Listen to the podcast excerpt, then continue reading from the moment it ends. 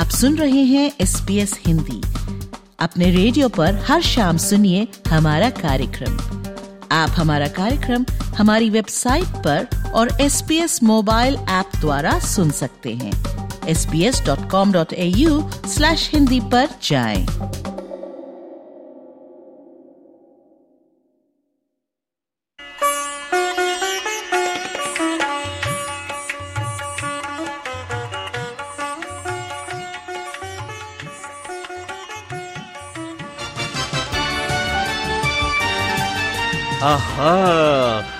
आपका जाना पहचाना संगीत गूंजा।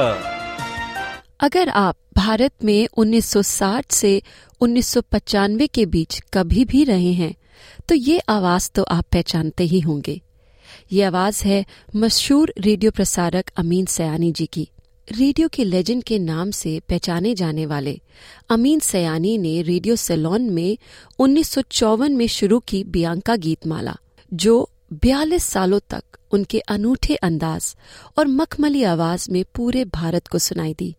क्या आप जानते हैं कि रेडियो का पहला प्रसारण भारत में 23 जुलाई 1927 में हुआ था और आज सत्तानवे सालों बाद भारत में तीन सौ उनहत्तर से भी ज़्यादा रेडियो स्टेशन हैं।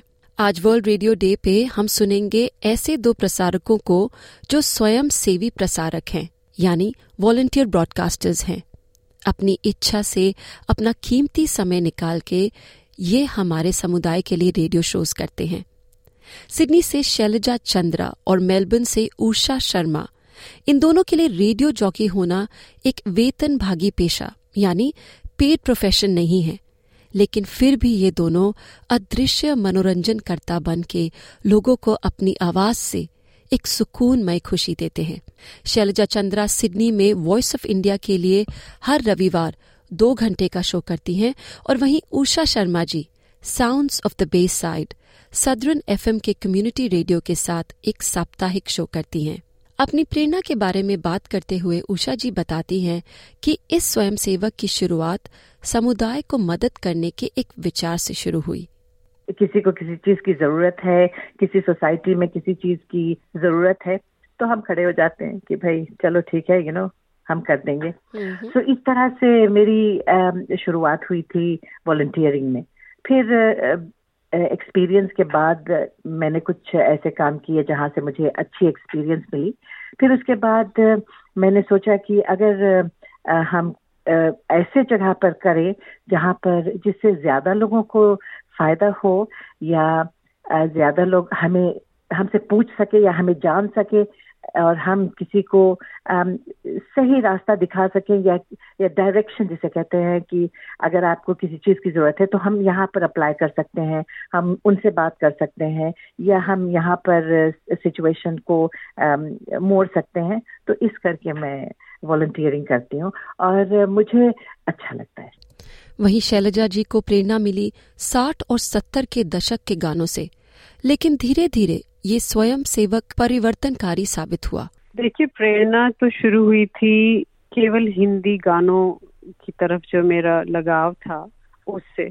All I wanted to do कि मैं अच्छे खूबसूरत वो जो गाने हैं जिन्होंने मुझे इंस्पायर किया है या जिन्होंने मेरे नोस्टालजिया में एक जगह बनाई है, मैं उन गानों को और लोगों के साथ शेयर कर पाऊँ।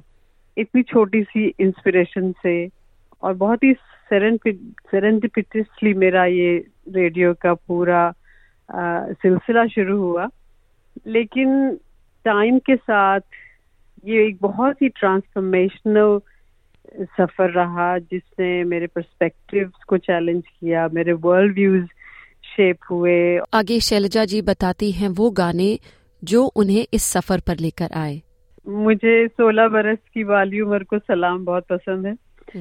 और दो नैनों में आँसू भरे हैं। गुलजार साहब के तो खैर सारे गाने मुझे पसंद हैं या Do Naina Ek Kahani and the first song I बस मेंशन जब मैं यहाँ पे ऑस्ट्रेलिया में आई थी और uh, हम लोग वॉइस ऑफ़ इंडिया रेगुलरली सुनते थे। I was part of the audience और uh, एक शाम की मुझे याद है गाना voice of India Monica Geetmala पूरे प्रोग्राम का नाम ऐसे है voice of India Monika Geetmala because it started as Monika Geetmala. उस प्रोग्राम में आ रहा था दिल ढूंढता है फिर वही फुर्सत आदमी so th- that was the moment when I thought, oh, I want to do this too. You know that you know sharing my favorite songs with others. Usha Sharma जी जो आरजेइंग के साथ साथ एक मैरिज सेलिब्रेंट और जस्टिस ऑफ़ पीस हैं Victoria की multi cultural commissioner भी रह चुकी हैं और ऑस्ट्रेलिया में हुए कई सारे म्यूजिकल शोज़ में एमसीइंग भी कर चुकी हैं वहीं Shailaja ji sustainable climate change क्षेत्र में एक डायरेक्टर और लेक्चरर होने के साथ साथ एक लेखिका भी हैं। इन्होंने 2021 में बॉलीवुड के मशहूर लिरिसिस्ट गुलजार साहब पे एक किताब लिखी थी, जिसका नाम है द मून स्मिथ गुलजार जब पूछा गया कि वो इन सब के लिए कैसे समय निकालती हैं तो शैलजा जी ने कहा कि उनकी रुचियाँ और उनके बहुमुखी पेशों से ही उनको प्रेरणा मिल जाती है और वो इन्हीं को अपना चर्चे का विषय बना लेती हैं। समय नहीं निकलता सच बताऊँ तो बात यही है। लेकिन ये बात भी सच है कि मेरे इन सभी चीज़ों में ओवरलैप्स भी होते हैं कि अगर कोई सब्जेक्ट है जो मैं अगर रेडियो पे उसके बारे में बात कर रही हूँ तो हो सकता है कि उसके बारे में लिख भी दूँ। और अगर मैं गार्डनिंग के बारे में सोच रही हूँ या गार्डनिंग कर रही हूँ तो वहाँ पे गार्डनिंग करते करते मुझे कुछ ऐसे टॉपिक्स याद आ जाते हैं जो मुझे लगता है कि इस बारे में रेडियो पे बात करना अच्छा रहेगा। कभी सस्टेनेबिलिटी के विषय में कुछ अपनी क्लास के लिए तैयारी कर रही होती हूँ तो मुझे लगता है इसका एक थीम इसको थोड़ा सा डाइल्यूट करके शायद हमारी ऑडियंस भी सुनना चाहेंगी। पिछले साल टेक्सास में डालिस के एक रेडियो स्टेशन ने एक सेगमेंट के लिए एआई का उपयोग किया। एआई एशले पहली बार रेडियो पर लाइव सुनाई दी जो कि रियल आरजे एशली एल्जिंगा की एक एआई जेनरेटेड आवाज़ थी। तो ऐसे में जहाँ मीडिया और टेक्नोलॉजी का लैंडस्केप बदल रहा है हमने पूछा उषा जी से कि ऐसे में वे उन लोगों को क्या सलाह देंगी जो वॉलंटियरिंग आर्जिंग करना चाहते हैं? मैं मैं तो यही कहूँगी कि ये जो आप आर्टिफिशियल इंटेलिजेंस की बात कर रही हैं ना ये बहुत ही डरावनी चीज़ है मैं कहना चाहूँगी। क्योंकि ये ना ये आपकी आवाज़ लेकर वो कुछ भी कर सकते हैं। और और इससे मुझे ऐसा भी है कि अगर सिचुएशन आ जाए जहाँ पर यूज़ करना पड़े it has to be done properly इसको ठीक तरीके से इस्तेमाल करना चाहिए। और जो हमारे ये ये जो फ्रीलांसर्स हैं इनको तो मैं यही कहूँगी कि बी ओरिजिनल क्योंकि ए आई वही करेगा जो आप की जो कंटिन्यूटी होती है ना तो उसको वो रिप्लिकेट कर रहे हैं। और मैं तो यही कहूँगी कि यू you नो know, आपके दिल में जो है करना जस्ट डू इट उसे करो उसे करो। Forget about artificial intelligence and be original और ओरिजिनल का कारण ये है कि जैसे मैंने अभी कहा है कि वो रिप्लिकेट नहीं होगा ना। आपकी एक स्टैंप है तो वो स्टैंप आपके साथ हमेशा रहेगा। वहीं शैलजा जी का कहना है कि आर्टिफिशियल इंटेलिजेंस से आप रिसर्च में थोड़ा समय तो बचा सकते हैं लेकिन जो एक रियल आरजे शो में खूबसूरती से अनिश्चितता या सेरेंडेपिटी लेकर आते हैं वो रिप्लेस नहीं किया जा सकता। मेरे ख्याल से एआई तो लाइफ में हर ही जगह अब एफिशिएंटली लोग इस्तेमाल कर रहे हैं और करना भी चाहिए। मैं खुद ही चैट जीपीटी से कई सवाल पूछती रहती हूँ। लेकिन जहाँ तक मुझे लगता है रेडियो का जो एसेंस है जो कि जो मेरे हिसाब से जो गुड रेडियो होता है वो है कि जो अनसर्टिटी होती है जो सेरेंडिपिटी होती है कि आपको पता नहीं है कि किस तरह की बात आने वाली है या कौन सा गाना बजने वाला और कब बजेगा। वो जो एक सेरेंडिपिटी है वो मुझे नहीं लगता कि वो एआई रिप्लेस कर सकता है। लेकिन हैविंग सेड दैट जो आरजेज हैं उनको अगर कुछ रिसर्च में मदद चाहिए एआई की या उनको कोई एफिशिएंसी में मदद चाहिए AI is really good with flattening the the time जाते जाते हमने पूछा उषा जी से ऑन एयर का कोई दिलचस्प किस्सा। एक तो बहुत ही बहुत ही मज़ेदार कहानी है कि हमारे रेडियो स्टेशन में एक कॉन्वर्सेशन था कि हम हमें कुछ सीखना था। तो जितने भी एथनिक प्रेजेंटर्स थे उनको उसमें ज्वाइन करना था। तो हम ज्वाइन करने गए हम्म। और जो हमारे जितने भी प्रेजेंटर्स थे डिफरेंट लैंग्वेजेस के वो वहाँ पर मौजूद थे सब बैठे हुए थे। मैं सीढ़ियों सीढ़ियों से दौड़ रही थी ऊपर। और मैंने दरवाजे से देखा तो ये सामने ये बंदा बैठा हुआ था।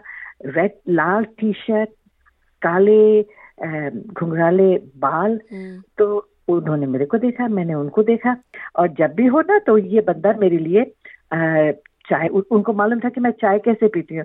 वो हमेशा बनाकर वो बाकी लड़कियों के लिए बनाते थे। तो मेरे लिए भी बनाते थे और स्पेनिश में कहते हैं जो हम क्रोसॉन्स वगैरह उसको फैक्टूरा कहते हैं ना तो फैक्टूरा हम्म, हम्म। लेकर मेरे लिए हमेशा रख देते तो मैंने कहा ये अच्छा इंटरेस्टिंग है कोई बात नहीं इट्स ओके तो चलते चलते एक बार उन्होंने ऐसे ही प्रोग्राम सुनते थे तो हमेशा मेरे को मैसेज भेजते थे। It was a very wonderful program बहुत अच्छा लगा सुनने में। तो वो अर्जेंटीनियन है। Uh, तो उनको हिंदी तो आती नहीं है लेकिन वो हमेशा मेरा प्रोग्राम सुनते थे। तो कभी मेरे लॉकर में कुछ नोट्स डाल देते थे। तो चलते चलते उन्होंने फिर मेरे को एक चिट्ठी लिख दी। फिर इस तरह से बात हुई फिर पूरे फैमिली मेरे इन लॉज के साइड के जितने फैमिलीज़ थे उनको इंट्रोड्यूस किया। और उसके बाद फिर हम पार्टनर्स बन गए।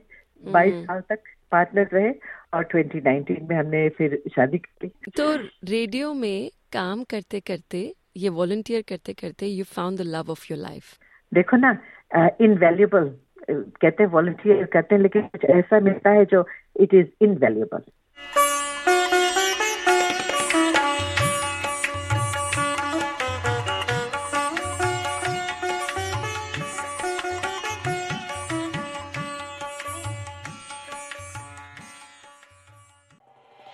S B S radio से डाउनलोड करने के लिए आपका धन्यवाद हमारा पूरा कार्यक्रम आप कैसे सुने, इसके लिए S B S dot com dot A U forward slash Hindi पर जाएँ।